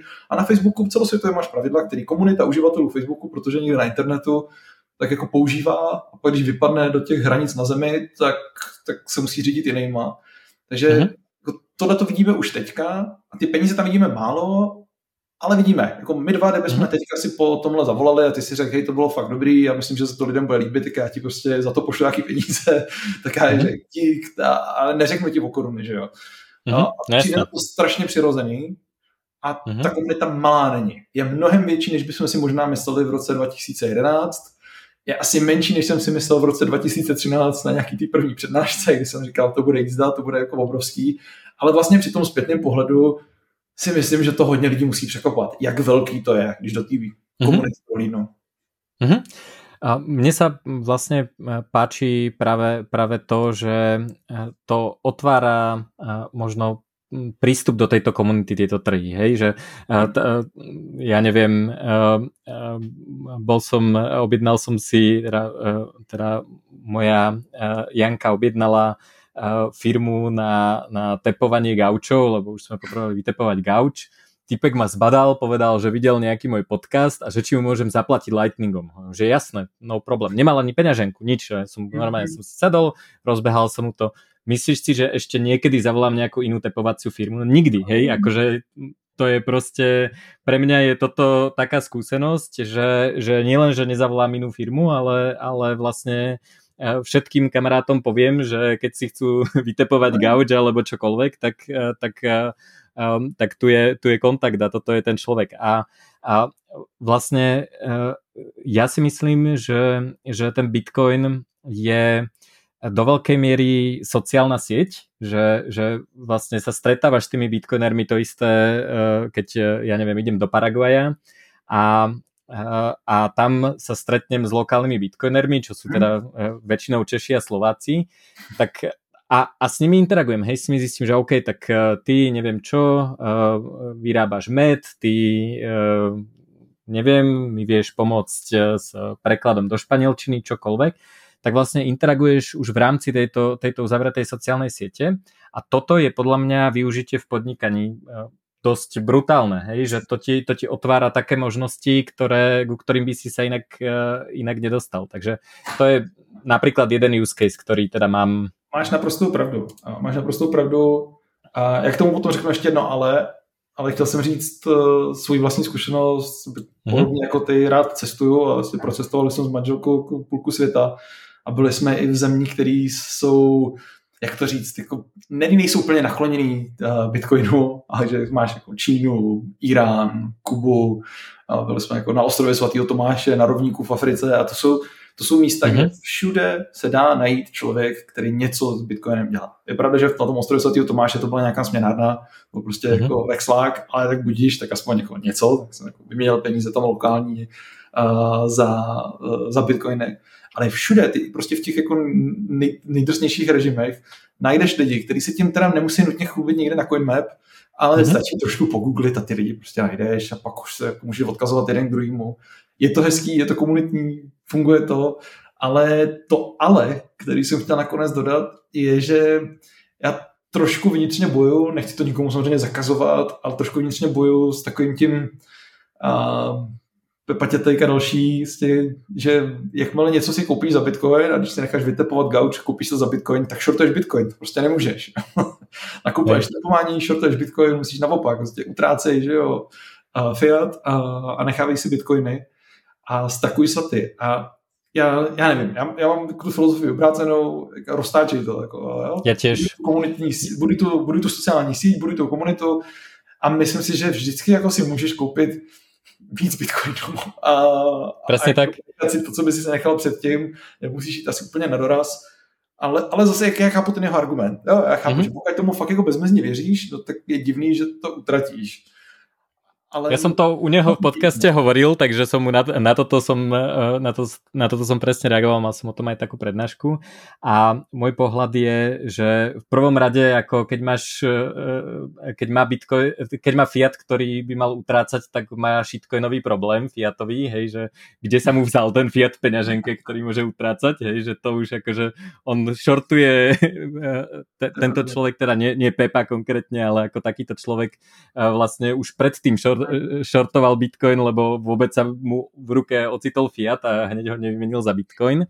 Ale to je, akože to je forik, ale taký, taký skutočný uh, dôvod, prečo to ja takto vnímam, mám od Dura Karpiša, ktorý mi hovoril, že, že, že myslím, že to bolo dokonca na otváračke Polis, kde hovoril, že sa mu strašne páči, že, uh, nie, nebo, uh, pardon, už viem, uh, bol to, uh, mali sme takú predotváračku Bratislavskej polis, uh, kde bol blšák, normálne proste trhovísko, ľudia tam doniesli veci a kryptoblšák proste predávali. No a Ďuro tam dal také nejaké, nejaké intro, postavil sa a povedal, že, že, uh, že veľmi rád vidí, ako si vymieňame digitálne podpísané ďakovné správy. No a on má taký, taký pohľad, že, že, že jedna, z funkcií peňazí je, že je to uh, pamäť dobrých skutkov spoločnosti. A uh, mne, ja keby som vedel, že ty si, že ty máš rád Bitcoin, že ho oceňuješ a ja ti chcem poďakovať za niečo, čo si pre mňa urobil, tak ti proste nedám ten najhnusnejší fiat, ktorý, o ktorom viem, že, že si ho vážiš menej ako, ako Bitcoin, hej? A uh, a mne to, mne to ako spravilo aj taký, taký dosť switch v hlave, uh, aj pri normálnom platení, že, že ja že, že, to, že, že to platenie, že to nie je nejaká taká zlá vec, je jasné, OK, ako prichádzam o peniaze, lebo ich niekomu dávam a tak ďalej, ale ja fakt uh, oceňujem to, že niekto mne vyriešil nejaký problém, proste ten predavač na tom trhovisku je, má tie paradajky, ja ich chcem, a ja som rád, že mu zaplatím, lebo on, to je prostě člověk, který mne dá za ty peníze paradajku. Paráda. Hej. Teď ještě jako technická, no. vlastně, když nad tím takhle přemýšlím, a ještě jsem nad tím takhle nikdy nepřemýšlel, to je hezký, že z té debaty vždycky něco vzejde novýho, tak vlastně on na druhé straně taky nedělá to nejhorší možný, on ti taky nedá tu nejschnělejší paradajku. Přesně tak. A jako nepronajme ti nejstudenější pokoj, na kterým co nejvíc ušetří, protože tam bude nejméně topit ale chce ti dát ten nejlepší, tak ty z té škály věcí, které vám můžeš zaplatit, jako to je hezky na tom obchodě, ne? Jako, že vlastně máš pravdu, že on je to do, vždycky to je barter, vždycky je to jako věc za věc, ty peníze jsou speciální věc, ale jestli to je věc mm-hmm. za věc, ale na té jedné straně ti chce dát to nejlepší, co má, mm-hmm. a za stejnou cenu tam má i horší věci, tak ty máš taky škálu věcí, které mají stejnou cenu a dáš mu tu lepší, tak asi no. tomu, jako, je to taková a, a, motivace Presne, ty, ako ty, keď toho človeka potešíš, tak ty máš z toho tiež radosť, nie? Však vidíš, že aha, ty si mi dal bitcoiny, paráda. No, ja, že to funguje takže... na druhé straně, že to na těch obou stranách prostě musíš dát to nejlepší, co ho nejvíc potěší, že jo? No, ano, ano, to je zaujímavé, to ma nenapadlo inak, že to vlastně je na, na obidvoch stranách, to je pekné. Um, uh, ešte teda k tomu Bitcoinu, eh, máme teraz eh, nejaký, nejaký, eh, nejakú takú, povedal by som, volatilnú, chaotickú situáciu, nie konkrétne s Bitcoinom, to už mám pocit, že je stablecoin pomaly, iba 20% na denná volatilita, to mi príde akože úplná nuda, ale, ale svet teda je taký trošku chaotickejší, ako sme možno boli zvyknutí pred nejakými pár rokmi. A veľa ľudí tvrdí, že Bitcoin nie je, eh, že, že plní takú tú funkciu tej, tej zlatej rezervy, čiže niečo ako zlato, že je to taká nejaká ochrana proti nejakému eh, systemickému riziku a tak ďalej. A moja otázka ani nie, že či to Bitcoin splňa alebo nie, to samozrejme na to môže zareagovať, ale keby si sa chcel ochrániť proti uh, nejakému takémuto veľkému systemickému riziku, že naozaj, že proste padajú banky, alebo proste uh, ukáže sa, že všetky tie zombie firmy sú naozaj zombie firmy a, a ich akcie zrazu nemajú hodnotu, alebo uh, proste to, čo sa deje, čo nevieme predvídať, asi nikto z nás nevie povedať, čo sa reálne stane, ale, ale sú nejaké rizika, ktoré nie sú konkrétne v nejakom odvetví, že teraz spadne táto alebo táto banka, alebo možno nevieme, či, či padnú prvé dlhopisy, aj keď si myslím, že áno, ale sú tu také rizika, ktoré majú akože dopad na celý ten finančný systém. A keby si, si, eh, keby si sa chcel proti tomuto ochrániť, tak eh, čo by si si vybral? Zlato, bitcoin, ale poteší ma možno eh, aj zamyslenie nad niečím úplne iným, čo by, čo, hm. čo by nás nenapadlo. Tak já, já jsem o tom uh, hodně přemýšlel. Teď že jo, na Slovensku to je ještě o dost bližší, tak když začala válka před rokem a kouskem, mm-hmm. tak to víš, že jsme si tady jako sedli s manželkou a říkali jsme si, co by kdyby. A vlastně jsem si uvědomil, že to, co mi dělá klidný spaní, a vím, že kdybych neměl, tak bych to spaní měl v době, kdy vypukne válka kousek od hranic horší, je, že mám nějaký bitcoiny, specificky na Ukrajině jsme to viděli, když lidi utekli z Ukrajiny sem s bitcoinama, tak je cajk, když utekli s hřivnama, tak měli smůlu. Takže to, jako, to není hypotéza, to ti fakt pomohlo utíkat z války, tak to je jako jedna věc. A kdyby to mělo být fakt peklo, tak jsem rád, že mám nějaký zlato, nějaký stříbro, takový to, že vím, že nás dostanu tím stříbrem, že to dám takhle tu a tam nějakému kamionákovi, aby nás ves někam na hranice nebo někam k vodě a pak dám někomu zlaťák za to, že mě vezme lodí na druhou stranu Atlantiku. Mm-hmm. Takže jako to mi taky dělá klidný spaní, že vím, že mám tak jako dost na to, aby jsem si stihnul na druhé straně planety najít práci a uživit rodinu, postarat mm-hmm. se o děti. Tak to, jako, to, to, si myslím, že mi klidný spaní dalo taky. A potom ta další věc, a když už jako hledáš někde bokem, tak nejenom, že to není buď bitcoin nebo zlato, ale nějaká hezká kombinace, ale potom uh, to, co mi dělalo dobrých spaní, bylo, že jsem znal ty lidi na druhé straně planety. Jsem jako věděl okamžitě, komu bych zavolal, aby jsem jako dokázal nakrmit děti za tu dobu, až se tam dostanu a mm-hmm. jako nebyl jsem tam úplně sám, že to musí být hrozný. Kde tam najdeš práci, co tam budeš dělat? Jo? A když víš, že to jsou lidi, co, co se o tebe aspoň nějakým způsobem jako elementárním dokážou na chvíli postarat, šoupnout mm-hmm. do těch struktur, a pomoct ti, tak to, to, to mi dělalo možná ze všech těch tří věcí to spaní nejklidnější, a, ale potřebuješ se za nima dostat, takže jako nějaký mm. peníze od začátku Jasne. mít v tom a v tom, ale, ale ta investice do, do sociálního kapitálu, ta investice i do lidského kapitálu, že když tam přijdeš, tak budeš něco moc umět, aby si to dokázal tam mm. prodat a vydělal si peníze, který budeš moc za ně koupit něco dětem, tak to jsou ty věci asi, o kterých normálně člověk nepřemýšlí, ale přirozeně je děláme. Takže sociální lidský mhm. kapitál mi přijde jako super investice na případ zombie apokalypsy. Určite. Ja to vnímam e, veľmi podobne. Ja tiež e, mám vlastne tieto tri esety. Ja som teda konkrétne e, aj sa bol pozrieť v tom Paraguaji, mám tam vybavený trvalý pobyt, proste viem, kde sú tam školy, nemocnica, kde sa dá neviem čo, kúpiť uh, bezlepkové jedlo. Proste všetky tieto veci mám otestované stejky, aby som bol teda aj... Uh, um, no a, a, a to je iné, hej, že, že ty keď ako niekam ideš na turistické víza a je vás hmm. takých 100 tisíc ďalších, lebo všetci dostanú tento nápad, tak je niečo úplne iné, ako keď ideš domov a povieš, že dobrý deň, tu je kartička, tu je proste váš mm. občiansky vydaný vašou vládou, ale hlavne to, že, že viem, hej, že viem, po, poznám ľudí, viem, ako to tam funguje, proste som, nejdem tam ako prvýkrát uh, na základe Google Maps, že ahoj svet, uh, nepotrebujete nejakého Juraja, že vám s niečím pomôže. Preto napríklad toto je jeden z dôvodov, prečo som teraz moju knihu e, vydal v španielčine, pretože chcem už si tam e, budovať aj nejaké meno a chcem, ako podľa mňa kniha je jedna z najlepších vizitiek, že business cards sú obsolete, to čo samozrejme vieš aj ty.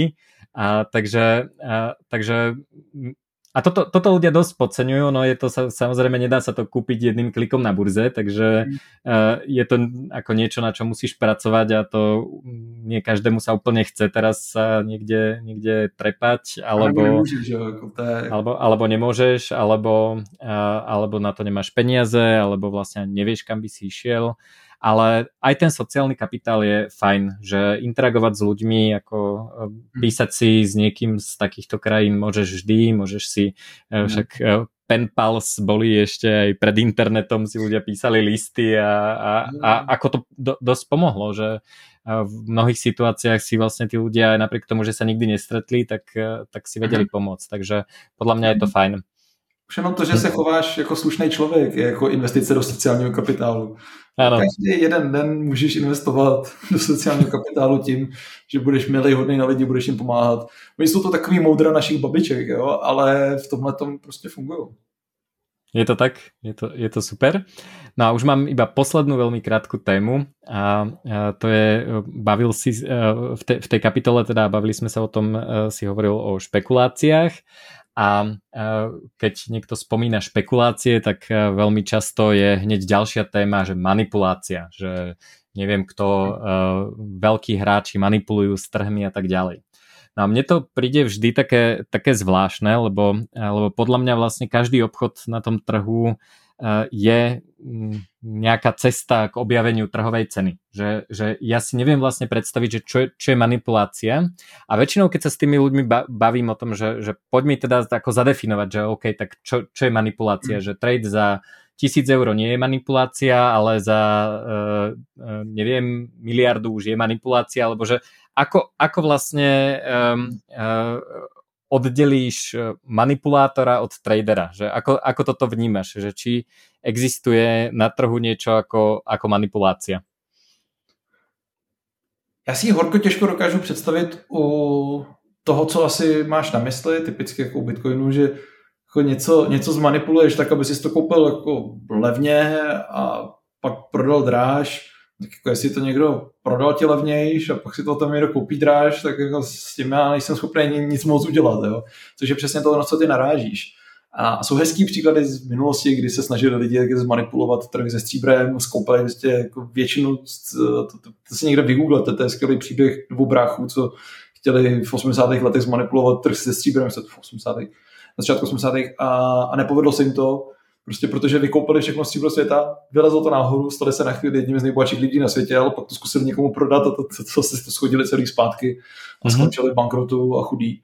A ono to vypadá jako na chvíli dobře, ale fakt mm-hmm. to úplně nefunguje. Takže to, a, to takhle, takhle to úplně nevnímám. Já si dokážu představit jako manipulace, která je nefér, no, že, že, že, že lidem lžeš a manipuluješ ten trh. To, mm-hmm jako to si dokážu představit, jo, že, že když úmyslně, a to asi manipulace by byla, když budeš manipulovat nějakým člověkem, tak mu budeš asi jako lhát, nebo budeš jako, a, o, nevím, jestli nutně musíš lhát, ale můžeš si jako neříkat celou pravdu, Jasne. aby si do něčeho manipuloval, tak to, to se nepochybně na trzích děje taky, jako potom žádná. Mm-hmm. A, a nebo si dokáže... Myslím skôr, akože, že či to dokážeš robiť klikaním buy a sell. Hej, jasné, že keď e, ako vypustíš nejaký hoax, mm. tak, uh, tak to je jasné. Uh, no je, je manipulace trhu, když uděláš nějaký pump and dump skupinu a začneš prostě jako nějaký malý shitcoin spát nahoru, tak aby si ho lidi všimli a začneš pomalinku rozpouštět ve chvíli, kdy tam vidíš prostě náběh těch lidí zvenku.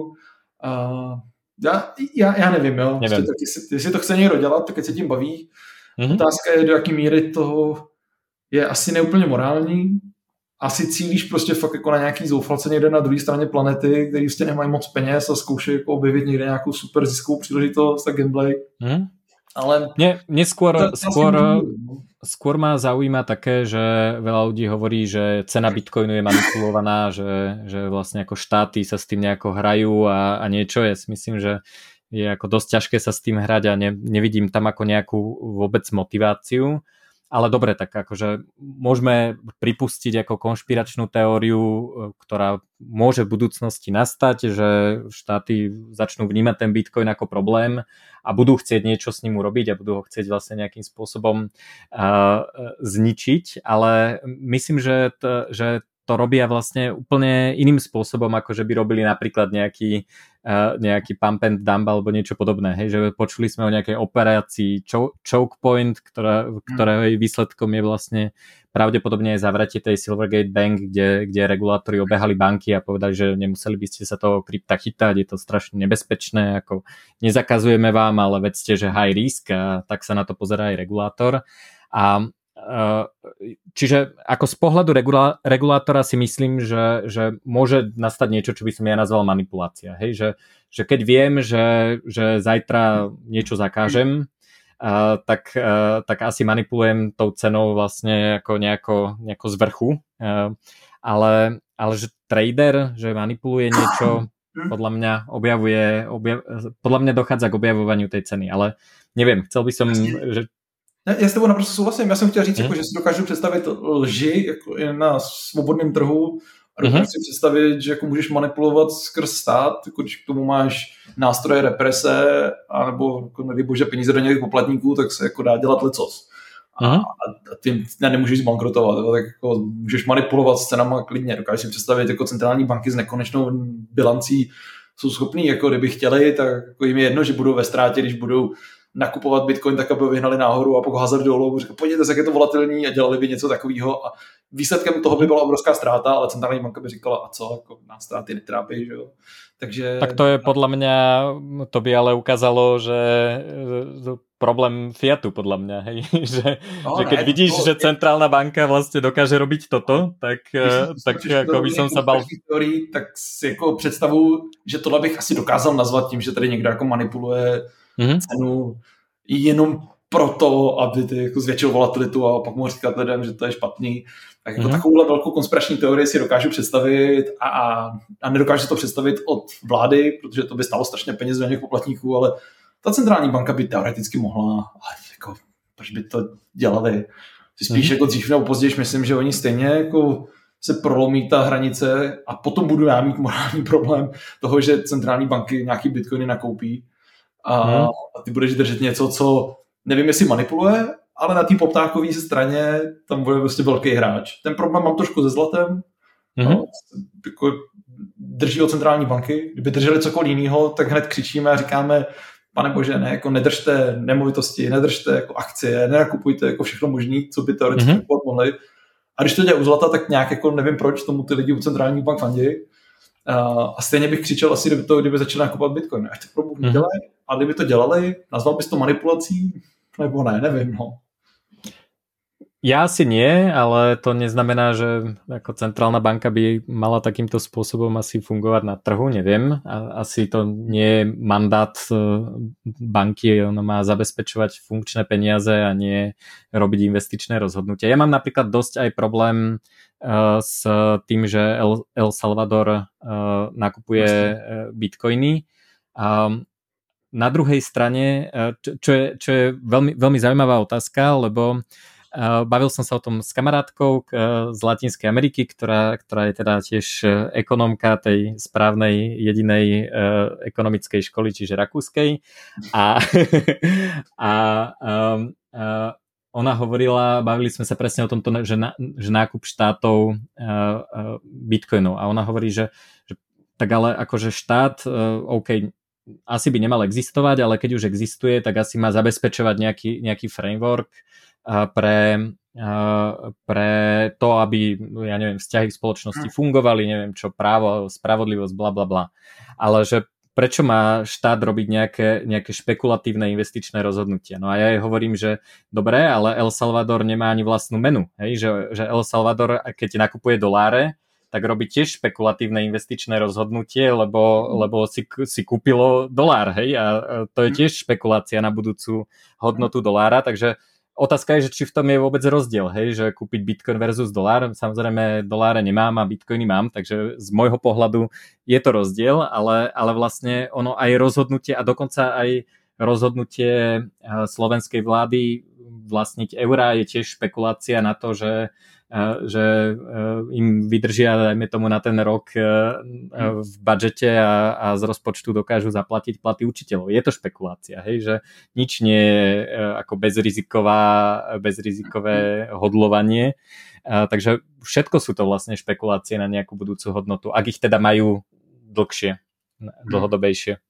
No tak jestliže si manipulaci nadefinuješ jako, že se snažíš změnit cenu, no tak to jako děláme všichni tím, že nakupujeme, prodáváme, ale kdyby si jako to manipuloval, a nevím, jako, tak by jsem z toho nadefinoval, a, aby, a, aby ti to bylo vlastně jedno, mm-hmm. že si to klidně jako mohl, mohl prodělat a tvým jediným cílem je to pokazit všem ostatním nebo něco takového. Asi bychom mm-hmm. to definice možná jako dokázali někde najít. Ale máš pravdu, že že ne, no. A to, hmm. to je, ty jsi zmínil Rakušáky, to je vždycky jako problém u Rakušáků, že pak jako zjistíš, že jako spekulace je vlastně taky úplně všechno.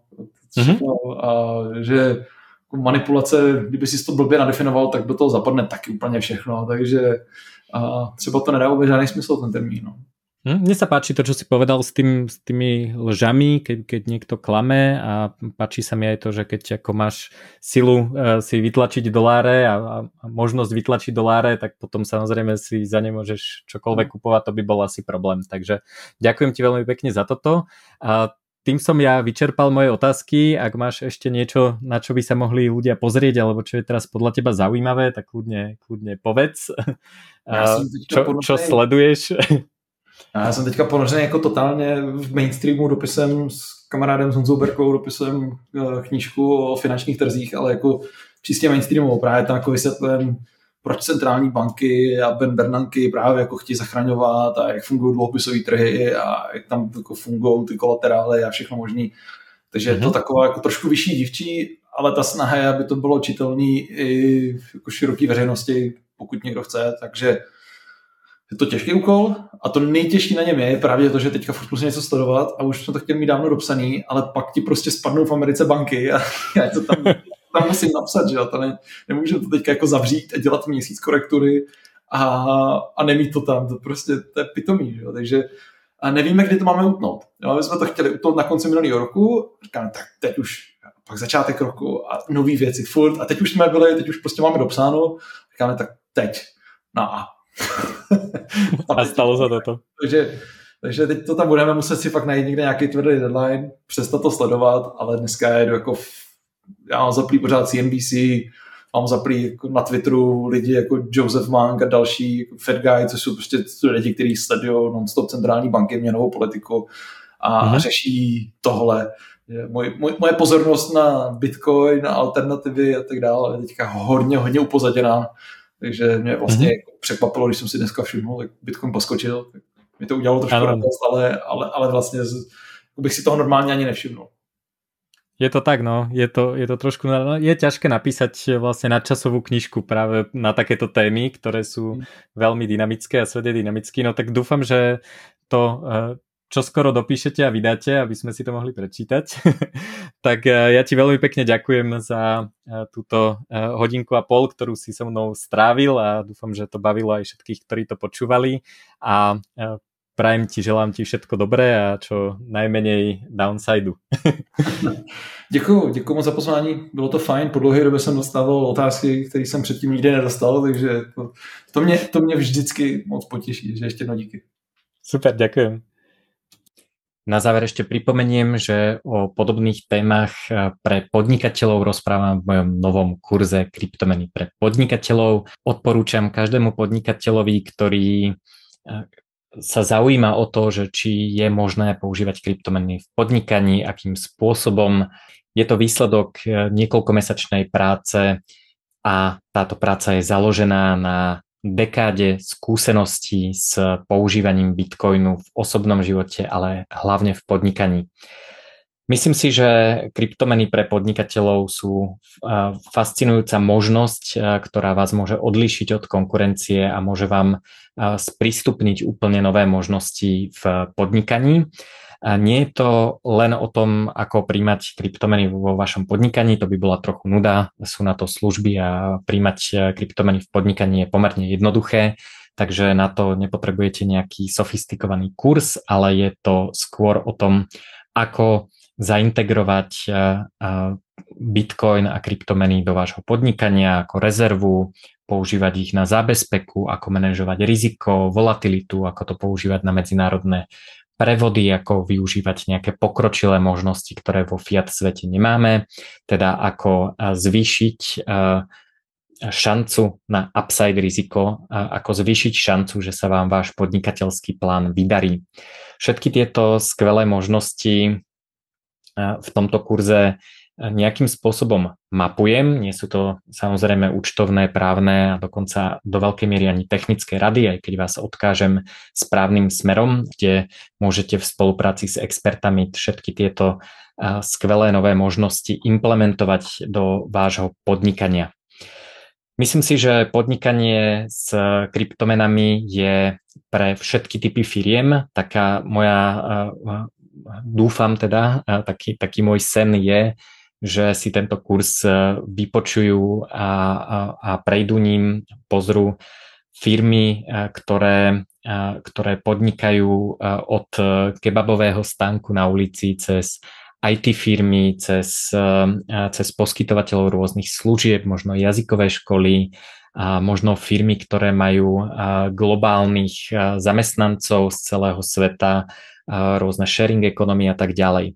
Čo nie je podmienka, nie je podmienka, aby vaše podnikanie bolo založené na Bitcoine alebo aby súviselo s Bitcoinom. Čiže ak chcete alebo robíte kryptomenovú burzu alebo platobnú bránu alebo nejaký software alebo nejaké služby, ktoré súvisia s kryptomenami, to nie je vlastne jediná cieľová skupina a pre vás možno tento kurz bude menej zaujímavý ako pre bežné firmy, ktoré robia nejaký, nejaký bežný typ uh, biznisu, ak podnikáte a máte chuť a čas eh, sa trošku eh, zlepšiť alebo trošku získať iný pohľad na podnikanie, tak určite na mojej stránke juraj.bednar.io v časti e-shop nájdete tento kurz.